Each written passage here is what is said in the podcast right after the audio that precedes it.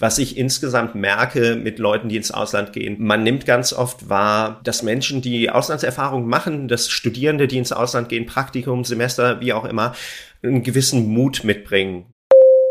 Gleichzeitig kenne ich auch genug Leute, die am Anfang gesagt haben, hm, Thema Auslandsaufenthalt, ich weiß nicht, ähm, ich bin auch gerne zu Hause, ich bin auch gerne ähm, im Heimatland bei meiner Familie, habe hier vielleicht auch Dinge wie einen Sportverein oder so, die mir da einfach fehlen würden nur weil jemand keinen Auslandsaufenthalt im Lebenslauf stehen hat, ist das kein K.O.-Kriterium.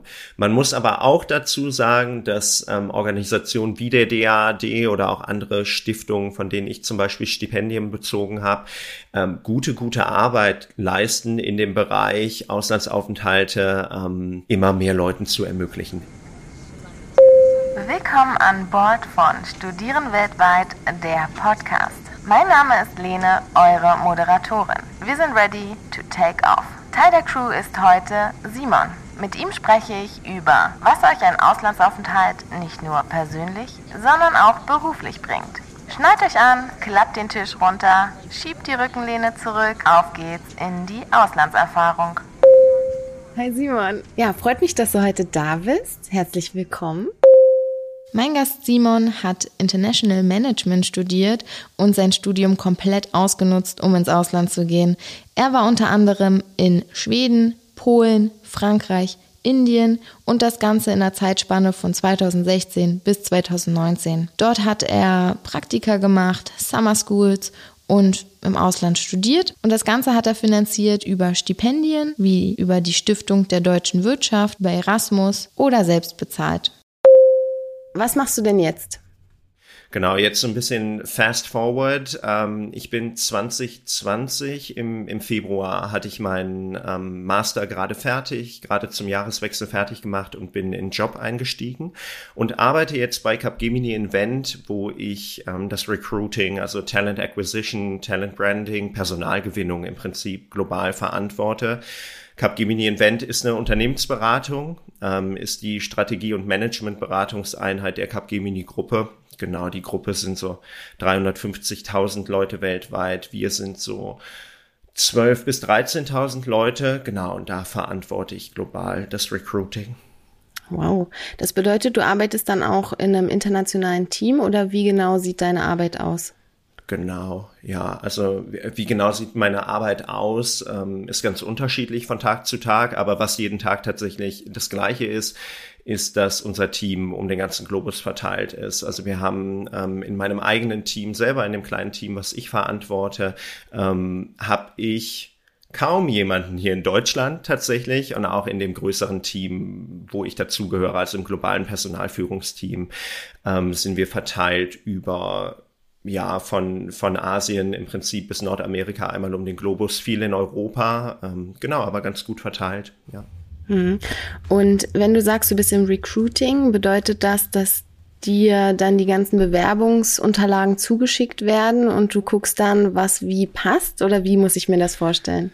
Ja, schön wäre es, wenn ich das selber machen könnte. Nee, genau. Also letztes Jahr zum Beispiel haben wir eine ja, gute Anzahlen, paar tausend Leute eingestellt. Du kannst dir vorstellen, auf jede, äh, jede Einstellung kommen mehrere Bewerbungen, teilweise mehrere Dutzend, teilweise mehrere hundert. Ähm, kommt so ein bisschen drauf an. In jedem Land, wir sind in äh, rund 25 Märkten aktiv, wobei auch die Zahl immer weiter wächst. In jedem Land gibt es ein ähm, lokalen Recruiting Lead, jemand, der lokal das Recruiting verantwortet, teilweise auch mit einem recht großen Team, ähm, die dann auch ähm, mit mir im ständigen Austausch im Prinzip stehen, aber das Ganze operativ vor Ort verantworten. Ich beschäftige mich vor allem mit, wie sieht unsere Strategie in der Richtung aus, was sind so unsere Standards, was ist unser man sagt so schön Go-to-Market, wofür wollen wir bekannt sein ähm, und dann eben auch ganz viel im Bereich Branding, also wofür, ja, wofür, wo sehen uns Leute, ähm, welche Inhalte sehen Leute von uns, wofür wollen wir bekannt sein, worüber wollen wir uns positionieren, sowas, genau. Mhm. Also ich hatte das jetzt schon so verstanden, dass du in deinem Team mit auswählst, wer genau dort genau, dann anfängt ja, zu also, arbeiten. Also, Genau, mhm. die, die Einstellungsstandards, ähm, die kommen so ein Stück weit auch von mir. Ähm, also wir, wir überlegen uns global, was sind, wo soll die Reise hingehen? Na, wenn wir uns, ähm, haben uns heute Morgen auch früher am Tag damit beschäftigt. Ich bin nächste Woche für eine Veranstaltung in Barcelona. Ähm, da geht's um Profile, die uns in Zukunft potenziell noch ein bisschen mehr interessieren, als sie es aktuell tun. Und dann so ein bisschen, okay, wir haben eine neue Art von Profilen. Ähm, wie finden wir raus, ob so jemand für uns interessant ist? Ähm, wie, wie, woran machen wir das fest? Wie machen wir das Ganze fair vor allem? Denn ich muss schon sagen, wir wachsen enorm. Ähm, aber es ist mir und dem ganzen Team ein enormes Anliegen, dass wir nicht ähm, dabei unsere Qualität einbüßen im Sinne von, der, der Candidate Experience, also der, der Erfahrung als Bewerberin, die man bei uns bekommt. Ähm, das Ganze soll fair vonstatten gehen und auch so ein Stück weit transparent vonstatten gehen. Ähm, genau, und damit beschäftige ich mich tatsächlich dann Tag ein, Tag aus, wonach wir auswählen und sowas. Und inwiefern spielt da die Auslandserfahrung eine Rolle? Also wenn du siehst, dass jemand im Ausland war, ähm, sagst du, ach ja, der ist es auf jeden Fall? Es ist auf jeden Fall ein Kriterium. Es ist auf jeden Fall ein Aspekt, den wir uns ähm, angucken und der, der mich insbesondere auch sehr interessiert. Ähm, für mich bringt eine Auslandserfahrung eine Menge mit oder jemand, der eine Auslandserfahrung gemacht hat, vielleicht auch mehrere gemacht hat, bringt ähm, oftmals schon Dinge mit, ähm, ein Persönlichkeitstyp, gewisse Erfahrungen mit, ähm, die zu uns gut passen. Ähm, ich sage jetzt nicht, dass das das einzige Kriterium ist. Ich sage auch nicht, dass wir ähm, sehen, da war jemand an einer bestimmten Uni im Ausland und dann direkt eingestellt oder so. Das ist nicht. Aber ähm, es spielt natürlich schon rein, weil man aus einer Auslandserfahrung ja eine, eine Menge mitnehmen kann. Also sowohl meiner eigenen Erfahrung nach als auch generell. Das, das ist schon so. Wenn du da aus deiner eigenen Erfahrung sprichst, ähm, mhm. was sind die Dinge, die du mitgenommen hast ja. aus dem Ausland? Hm, ich glaube, vor allem habe ich mitgenommen so ein Stück weit persönliche Entwicklung. Ähm, wir haben ja schon drüber gesprochen, ich habe unterschiedliche Auslandsaufenthalte gemacht ähm, und die haben ja alle ganz unterschiedliche Dinge ermöglicht und dann auch mitgegeben im Endeffekt. Ähm, ich glaube, was mich Indien zum Beispiel gelehrt hat, ähm, ist auf jeden Fall ähm, mich auf ein ganz neues Setting einzulassen ähm, auf, auf ganz neue Herausforderungen, Möglichkeiten und sehr offen an Dinge ranzugehen. Ich kann von mir selber schon sagen, dass ich ja vielleicht so ein Stück weit von Haus aus auch mal risikoavers war ähm, und das, äh, das habe ich da so ein Stück weit ablegen können oder zumindest so ein bisschen auch anders ausprobieren können. Wie kann man noch an Sachen rangehen? Ähm, wie kann man an Sachen rangehen, die für jemanden, der irgendwie im, im Rheinland, in Köln die ganze Zeit aufgewachsen ist, also sehr in einem, in einem deutschen Kontext im Prinzip, ähm, wie kann man vielleicht auch ein bisschen lockerer und mit weniger Planung an Dinge rangehen ähm, und auch so ein bisschen bei spontanen Planänderungen einen kühlen Kopf bewahren. Ich glaube, das ist, ähm, ist auf jeden Fall was, was ich insgesamt merke mit Leuten, die ins Ausland gehen. Ähm, man nimmt ganz oft wahr, dass dass Menschen, die Auslandserfahrungen machen, dass Studierende, die ins Ausland gehen, Praktikum, Semester, wie auch immer, einen gewissen Mut mitbringen, was Neues zu machen und Dinge mal anders zu machen und so ein bisschen über den eigenen, ist jetzt eine abgenutzte Phrase, aber über den eigenen Tellerrand hinauszublicken. Ähm, mir geht's nicht darum, dass jeder von uns irgendwie dauerhaft außerhalb seiner oder ihrer Komfortzone sein muss, aber ähm, da geht's wieder so ein bisschen Richtung, wonach stelle ich vielleicht auch ein, was, was interessiert mich an Leuten, was ist auch ein netter Anknüpfungspunkt. Ähm, Im Ausland probieren sich viele Leute doch nochmal neu aus. Ne? Es ist eine Möglichkeit irgendwie, äh, ja, für ein paar Monate ähm, einfach mal was ganz Neues auszuprobieren, vielleicht auch so ein Stück weit ein anderer Mensch zu sein oder aus, aus Strukturen von zu Hause, sage ich mal, so ein bisschen rauszukommen und eben auch mit, mit Unsicherheiten umzugehen. Das ist sicher ein, ein großer Punkt. Genau, sehr prägende Erfahrung in der Richtung. Ich habe das Gefühl, einerseits auch von der Art und Weise, wie du sprichst, da ist sehr viel Englisch mit dabei. Wie viel Englisch sprichst du im Alltag auf Arbeit?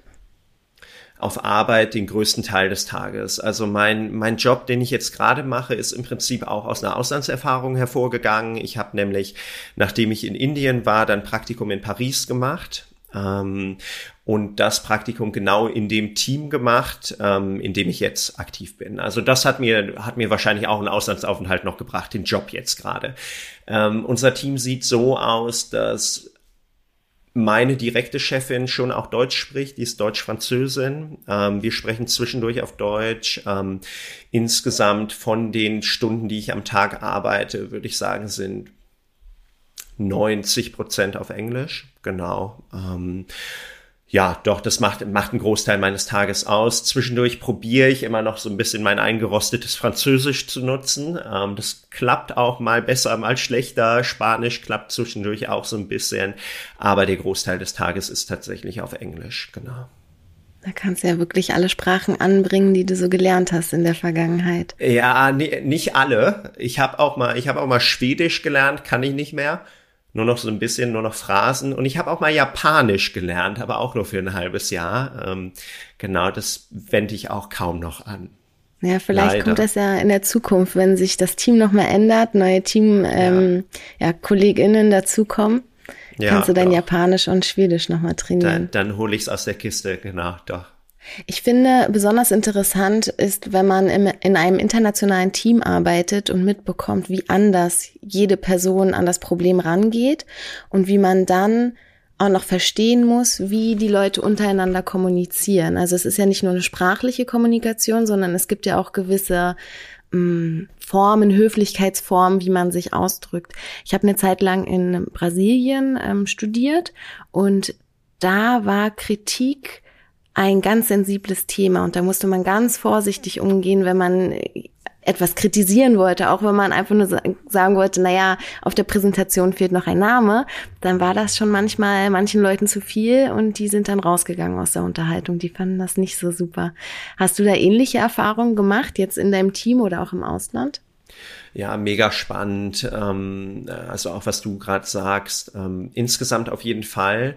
Ich tue mich immer so ein bisschen das soll nicht, soll nicht irgendwie Stereotypen abbilden oder so. Ne? Es gibt ja auch gewisse Dinge, die sind einfach irgendwie Vorurteile über in welchen Ländern ist man vielleicht ein bisschen höflicher, in welchen Ländern ist man vielleicht ein bisschen unhöflicher. Darum geht's mir gar nicht so sehr. Aber tatsächlich, wie äußere ich Kritik, ist auf jeden Fall ähm, ähm, was, was in Ländern unterschiedlich funktioniert, in unterschiedlichen Ländern unterschiedlich funktioniert. Ähm, was ich immer super spannend finde, ist alles rund um wie geht so ein Termin auf der Arbeit los? Ähm, geht ein Termin eine Viertelstunde früher los, weil alle schon irgendwie in den, in den Raum oder auch in den Teams Call oder Zoom Call oder was auch immer reingehen ähm, geht so ein äh, geht so ein Termin später los, hat so ein Termin erstmal 20 Minuten, wie war dein Wochenende, wie war dein Wochenende? Ähm, hast du vielleicht auch jemanden drin, der direkt sagt, so, wir haben eine Agenda, los geht's. Ähm, das hat ja alles irgendwie seine Berechtigung, sind einfach unterschiedliche Stile.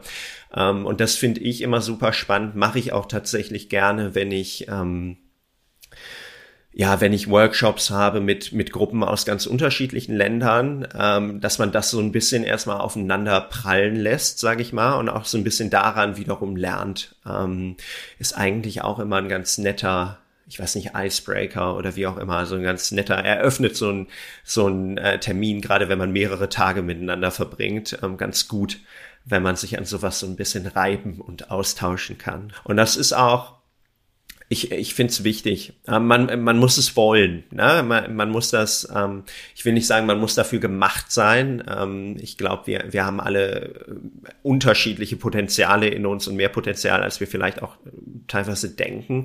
Ähm, ich sage nicht, äh, jeder muss das wollen. Ähm, genau, aber gerade wenn wir wieder so ein bisschen den Bogen zum Thema Auslandsaufenthalt machen, ich glaube, es gibt Menschen, die machen das super gerne ähm, es gibt Menschen, die gehen super gerne ins Ausland und tatsächlich, wenn wir uns anschauen, ähm, bei Studieren weltweit, beim DAAD generell, triffst du natürlich auch genau diese Menschen. Also das ist ja schon eine, eine ganz gute Bubble in Richtung von, da möchte jeder eigentlich recht regelmäßig rauskommen. Ähm, genau, und das ähm, ist bei uns im Team, ist das echt ähnlich, muss man sagen. Ähm, Und gleichzeitig kenne ich auch genug Leute, die am Anfang gesagt haben, hm, Thema Auslandsaufenthalt, ich weiß nicht, ähm, ich bin auch gerne zu Hause, ich bin auch gerne ähm, im Heimatland bei meiner Familie, habe hier vielleicht auch Dinge wie einen Sportverein oder so, die mir da einfach fehlen würden. Ähm, und da kenne ich auch genug Leute von, die dann am Ende doch angefixt waren. Also ich glaube so,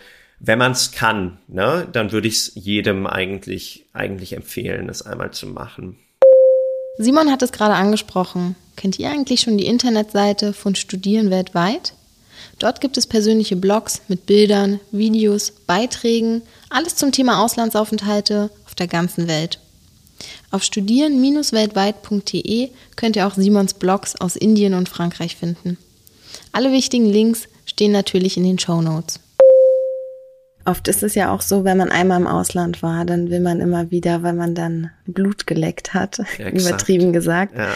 Ähm, wie hast du das denn gelöst finanziell? Wie bist du in, ins Ausland gegangen und hast das finanziell ähm, gelöst? Ja, ist ein, ist ein wichtiger Punkt, ist ähm, äh, für mich einer der Punkte, auch wenn ich sonst schon mal hier Sachen für, für den DAD mache, ähm, ist das natürlich einer der oder eines der Themen, ähm, mit denen wir uns immer wieder beschäftigen. Ne? Und das die Leute auch am meisten interessiert. Das am Ende auch irgendwie die, die größte praktische Frage ist. Ich möchte einmal so ein Stück weit vorschieben. Wir haben jetzt viel drüber gesprochen. Ähm, warum ist ein Auslandsaufenthalt gut? Was haben wir beide davon mitgenommen? Was habe ich davon mitgenommen? Ähm, wir müssen auch sehen, dass nicht jeder sich Auslandsaufenthalte in, in der Hülle und Fülle leisten kann. Und das ist auch richtig so. Ich möchte auch vielleicht aus meiner beruflichen Sicht einmal dazu sagen, nur weil jemand keinen Auslandsaufenthalt im Lebenslauf stehen hat, ist das kein K.O.-Kriterium. Man muss aber auch dazu sagen, dass ähm, Organisationen wie der DAAD oder auch andere Stiftungen, von denen ich zum Beispiel Stipendien bezogen habe, ähm, gute, gute Arbeit leisten in dem Bereich Auslandsaufenthalte. Ähm, immer mehr Leuten zu ermöglichen, immer zugänglicher zu machen, ähm, immer mehr zu demokratisieren im Prinzip. Bei mir sah das konkret so aus, dass ich für ich wurde in Deutschland im Studium schon gefördert ähm, von zwei Stiftungen zu unterschiedlichen Zeitpunkten. Die haben mich im Ausland teilweise weiter gefördert und dann je nach Zielland so ein bisschen. Ähm, in Schweden zum Beispiel, das ist ein klassisches Erasmus-Land, da konnte ich Erasmus-Förderung mitnehmen. Im Auslandspraktikum war es so, dass ich tatsächlich auch einfach ein Gehalt bekommen habe und mir davon, ja, Lebenskosten in Paris, schwierig, aber schon einen Teil davon finanzieren konnte, auf jeden Fall. Dann muss ich auch sagen, dass ich aus einem Elternhaus komme, dass da auf jeden Fall ein Interesse dran hatte und eine gewisse Förderung auch einfach finanziell geleistet hat. Also meine Eltern haben dazu geschossen. Ähm, und ich habe tatsächlich auch mein Studium über immer gearbeitet, gerade für Dinge wie, wenn ich dann mal im Ausland bin, vor Ort reisen zu können, weil das für mich ein ganz wichtiger Punkt war. Genau. Hm. Für dich bedeutet Ausland nicht nur die akademische äh, Ziele im Auge behalten, sondern auch das Land kennenlernen und zwar nicht nur dort, wo du untergekommen bist, sondern das ganze Land an sich. Ja, auf jeden Fall. Also ich glaube, Klar, ähm, Auslandsaufenthalte sind auch ein relevanter Faktor im Lebenslauf. Mittlerweile muss man sagen, gerade in, in irgendwie hochprofessionalisierten Bereichen, gerade in der freien Wirtschaft, ähm, auch in anderen Bereichen. Ähm, insofern, ja, für die akademische Laufbahn oder berufliche Laufbahn förderlich. Ich muss aber sagen, ich hätte mein Studium wahrscheinlich geradliniger machen können, wenn ich in Deutschland geblieben wäre. Also darum, darum ging es mir tatsächlich nicht in dem Ganzen. Mir ist ähm, der, der wichtigste Aspekt an Auslandsaufenthalten für mich ist auf jeden Fall der, der kulturelle oder der interkulturelle und so ein Stück weit Land und Leute kennenlernen. Und da würde ich auch auf jeden Fall zu ermutigen. Also in Indien zum Beispiel war es so, dass wir auf einem Campus gewohnt haben. Also das ist eine Campus-Uni. Ähm, so ein Stück weit eine gated Community, muss man sagen. Also da sind Mauern außenrum und Seen auf dem Gelände und Fitnessstudio und ein Imbiss und solche Dinge. Ähm, wir haben da sehr viel Zeit auf dem Campus verbracht und einige unserer KommilitonInnen da vor Ort waren dann auch immer ganz verwundert, wenn wir gesagt haben, nee, jetzt ist noch mal ein langes Wochenende oder so, jetzt fahren wir mal in einen anderen Teil des Landes. Ähm, weil die einfach deutlich mehr Zeit auf dem Campus verbracht haben, weil das natürlich deren geradlinige Unilaufbahn da vor Ort war. Und für uns war das schon auch die Möglichkeit, also wir waren eine größere Gruppe an Austauschstudierenden da vor Ort. Für uns war das eine super Möglichkeit, ähm, wirklich unterschiedliche auch einfach Teile Indiens kennenzulernen. Ich kann absolut nicht sagen, dass ich in dem einen Semester ganz Indien kennengelernt hätte. Dafür ist das Land einfach zu riesig ähm, und auch einfach zu divers. Ist ja irgendwie auch ein Kontinent in sich. Aber das war mir auf jeden Fall das größte Anliegen dabei. Ich stelle mir das ziemlich mutig vor, wenn man auf eigene Faust durch so ein großes Land reist. Und ich denke, das unterstützt auch nochmal das, was du vorhin gesagt hast, hast, dass wenn man im Ausland war, dass man teilweise ähm, sehr viel mutiger zurückkommt, beziehungsweise nochmal eine ganz andere Sicht auf die Welt gewinnt. Ähm, wie hast du das gemacht, wenn du dann verreist bist? Bist du oft alleine gewesen oder mit Freunden? Teils, teils. Also wir hatten, wenn ich, wenn ich so über die unterschiedlichen Auslandsaufenthalte nachdenke, im Praktikum, klar, da war ich so ein Stück weit, ich war nicht der Einzige, aber da waren es nicht so viele wie in einem Auslandssemester, wo man natürlich so eine ganze Uni-Community um sich rum hat. Ich muss auch sagen, im Auslandspraktikum bin ich deutlich weniger gereist, weil da habe ich ja dann doch Vollzeit gearbeitet. Ähm, in den Auslandssemestern war es so, dass ich generell auch sagen kann, dass ich gerne in Gruppen reise. Ähm, oder zumindest mit zwei, drei Leuten dabei. Ich habe aus Schweden noch einen Freundeskreis, die tatsächlich ausnahmslos aus Holland kommen, äh, mit denen wir das Land großräumig bereist haben im Prinzip. Ähm, in Indien war das genauso. Da hatten wir auch eine Gruppe, sind zwischendurch mit dem Zug nach Varanasi gefahren, haben ein Feiertagswochenende auf den Andaman Islands verbracht. Ähm, das haben wir zusammen gemacht. Ich habe aber zum Semesterende auch für mich gemerkt, okay, jetzt wo es so langsam irgendwann zurückgeht ähm, oder zumindest wieder nach Europa geht, machst du vielleicht auch noch mal ein paar, paar Destinationen tatsächlich alleine, damit du vor Ort noch mehr Leute kennenlernst. Denn das ist natürlich immer ein bisschen die Krux an der Sache. Ich möchte auch nicht in meiner ja, Austauschstudenten-Bubble im Prinzip hängen bleiben. Ähm, genau, also eine gesunde Mischung wahrscheinlich. Das ist ja echt interessant, dass du dann gesagt hast, du wollt, willst nochmal alleine reisen, um nochmal mehr Leute kennenzulernen und andere Leute kennenzulernen. Ich muss sagen, wenn ich verreist bin im Ausland, dann wollte ich das in der Regel immer alleine machen, aber auch einfach um alleine zu sein, weil ich das Gefühl hatte, irgendwie dieses Auslandssemester oder diese Auslandszeit für mich war ja auch so Zeit für mich und nicht ja. nur um ja, Leute kennenzulernen und mit anderen Leuten sozial zu sein, sondern auch einfach mal das machen, was ich will und nicht nachfragen, wo geht's jetzt hin, wann gehen wir frühstücken und so weiter. Ja, ist ein guter Punkt. Vielleicht sind wir da einfach so ein bisschen unterschiedlich veranlagt. Ich glaube, das äh, genau können wir können wir im Nachgang noch mal erörtern. Ja. Hast du ein ähm, Gericht, was dir direkt in den Kopf kommt, wenn du an Indien denkst? Ich glaube für mich, es ist kein ganzes Gericht, aber wenn ich Indien als Zutat, sag ich mal, zusammenfassen müsste, dann wäre es tatsächlich Panier, dieser indische, ja, so ein Stück weit Hüttenkäse im Prinzip. Ähm, ich muss dazu sagen, ich lebe an sich vegan ähm, und hatte Indien ausgewählt als Zielland und war so ein bisschen, ja, das könnte ja eigentlich einfach sein, weil ungefähr die Hälfte des Landes ernährt sich vegetarisch, könnte ja dann passen. Vor Ort sah es dann ganz anders aus, weil tatsächlich die Nuancen zwischen vegan und vegetarisch einfach gar nicht, gar nicht bekannt waren. Und so habe ich eine Menge, Menge Panier gegessen da vor Ort. Ähm, und das war vielleicht auch, ist eine ganz nette Anekdote ähm, auch zu so alltäglichen Herausforderungen im Auslandsaufenthalt. Ähm, wir haben da auf dem Campus gewohnt, hatte ich ja schon gesagt, und das hieß Frühstück, Mittag, Abendessen und alles zwischendurch im Prinzip in der Mensa, in der Kantine. Außer du hast ja einen der, ich weiß nicht, drei, vier Imbisse auf dem Campus aufgesucht.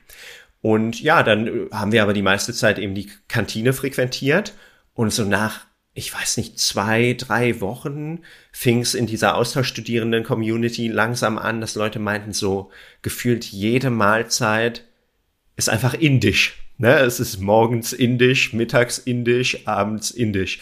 Und dann haben wir, ähm, das war irgendwie dann Tischgespräch und da saßen, wir saßen halt in einer gemischten Gruppe mit Austauschstudierenden und, und Locals. Ähm, und die meinten so, nee, ihr, ihr, ihr seht es komplett falsch. Also das Frühstück heute Morgen, das war ostindisch und das Mittagessen, das ist meistens südindisch und das Abendessen kommt dann nochmal aus einer anderen Ecke. Und das war für uns tatsächlich, das war so ein bisschen so ein Eye-Opener, wie ignorant man vielleicht teilweise an sowas rangeht. Ähm, gut, da muss man jetzt auch sagen, so ein Inder bei uns, jetzt wohne ich in Potsdam, ein Inder hier in Potsdam verkauft wahrscheinlich auch alles über Südindisch bis Ostindisch als Indisch einfach. Ähm, genau, aber die, die Nuancen waren uns so gar nicht bewusst. Ich muss auch sagen, wir haben uns das dann doch teilweise gefühlt einmal im Monat zu einem Geburtstag oder so geleistet, dass wir dann zwischendurch irgendwo essen waren, ähm, wo wir dann einmal im Monat nicht indisch gegessen haben. Aber das war, das war eine, war eine super interessante Umstellung. Was ähnliches ist mir auch in Brasilien mal passiert. Da habe ich immer vom Norden Brasiliens gesprochen. Aber der Norden, der beschreibt nur einen ganz bestimmten Part, der eigentlich auch fast nur Amazonas ist. Eigentlich muss man immer vom Nordosten reden. Und teilweise haben die Leute mich ausgelacht, weil sie dann meinten so, Norden, du meinst wohl Nordosten. Okay. so, Sorry. Äh, spannend. Ja. Im Hintergrund könnt ihr übrigens Simons Tochter hören, die anscheinend beim Thema Auslandsaufenthalte mitsprechen möchte. Gut, Simon, was hast du denn für eine Erfahrung im Ausland gemacht, die, dich äh, besonders geprägt hat oder die dir als erstes jetzt in den Sinn kommt? Ja, da gibt es sicher eine ganze Menge. Das erste, was mir bei Indien tatsächlich einfällt, ist, ähm, ich glaube, der im Prinzip der erste Moment in Indien. Also ja, vielleicht nicht der allererste. Der allererste war, da war ich in Neu-Delhi am Flughafen, habe da im Prinzip eine Nacht verbracht, ähm, weil ich so ein Layover hatte und hatte fälschlicherweise meine Powerbank ins äh, Aufgabegepäck getan und dann waren sie kurz davor, meinen Koffer zu sprengen, weil man das ja nicht machen darf, weil das halt eine Batterie ist. Also ich musste okay. dann irgendwo da im Keller, sie hätten es nicht wirklich gesprengt, aber sie haben dann tatsächlich die, die Powerbank im Endeffekt vernichtet. Also wir standen vor einem großen Bohrer, so ein Senkbohrer, der wurde dann da einmal reingehauen, weil du keine Batterie im Gepäck haben durftest. Damit habe ich fast meinen Anschlussflug verpasst. Da muss ich aber sagen, selber schuld. Hätte ich auch dran denken können. Ähm, genau, und als ich dann in Kalkutta aufgeschlagen bin, ähm, wir hatten von der, von der Uni vor Ort auch Infos, wie wir, wie wir zum Campus kommen, ähm, wie wir das am besten machen. Und genau, wie soll, ich glaube, uns wurde empfohlen zu Ubern, weil Uber kannst du auch in Europa runterladen, kennen die meisten. Gut, in Deutschland damals noch nicht so gängig, aber genau. Ähm, und ich kam aus dem Flughafengebäude raus und war umringt von Taxifahrern ähm, die alle meinten, wo ich denn hin wollte und wo ich denn hin wollte. Ja, und hatte dann am Ende auch jemanden, der mich fahren wollte, der aber mit meinen Angaben, von wo ich hin wollte, dann so nach einem Kilometer merkte, er wusste doch nicht so richtig, was ich eigentlich von ihm wollte. Ähm, und ja dann auch zwischendurch haben wir nochmal angehalten bei einem Verwandten von ihm. Dann hatten wir nochmal eine Pinkelpause. Noch ein bisschen und Tee getrunken. Ciao. Genau, ja, nee, das war, ja, wir haben nur irgendwas, haben nur irgendwas geholt, was er braucht. Er hat nur was in den Kofferraum geladen. ähm, genau, aber einen Tee gab's auch, das stimmt. Und äh, eigentlich sollte die die Tour irgendwie, ich glaube, eine Stunde, eine Stunde anderthalb oder so sollte sie dauern. Und es hat deutlich länger gedauert. Es hat mich aber gar nicht gestört, weil ich hatte ja, ich wusste ja eh noch nicht, was ich zu tun hatte. Und äh, ich fühlte mich sehr, sehr angekommen und sehr angenommen von diesem Taxifahrer, der mich da äh, mitgenommen hat. Ähm, genau, wir sind am Ende leider nicht in Kontakt geblieben. Ich glaube, den, den würde ich auch noch mal treffen, wenn ich hinfliege, aber das hat sich nicht ergeben. Ja, voll gut. Das ist so ein richtiger Geheimtipp. Einfach mal Uber fahren und da nimmt man die meisten Stories mit, die meisten Geschichten und auch Kontakte und Freunde. Ja, ja, ja. Gut. Ja, genau. Ja, Simon, ähm, es hat mich sehr gefreut, dass du hier warst. Vielleicht kannst du ja noch irgendwas auf Indisch sagen, um das Ganze abzurunden. Ja, unbedingt. So viel, so viel Hindi äh, spreche ich nicht, aber ich kann dir, Dene, einmal sagen, Danyavad für das äh, gute Gespräch. Da war zumindest ein ein Wort in Hindi bei Danyavad, nämlich äh, Dankeschön, vielen Dank, irgendwie sowas in der Richtung. Es hat mir großen, großen Spaß gemacht. Ähm, genau, ja. Ja, vielen lieben Dank und dann wünsche ich ansonsten noch einen schönen Resttag. Ja, danke dir ebenfalls. Im Namen von Studieren weltweit und der heutigen Besatzung möchte ich mich ganz herzlich von euch verabschieden. Wir wünschen euch eine stressfreie Auslandsplanung oder gegebenenfalls eine angenehme Anschlussfolge. Bei Fragen oder Anregungen könnt ihr gerne eine E-Mail an podcast.studieren-weltweit.de schreiben. Weitere Infos findet ihr in den Show Notes. Wir freuen uns, euch bald wieder an Bord zu begrüßen. Bis dahin, alles Gute.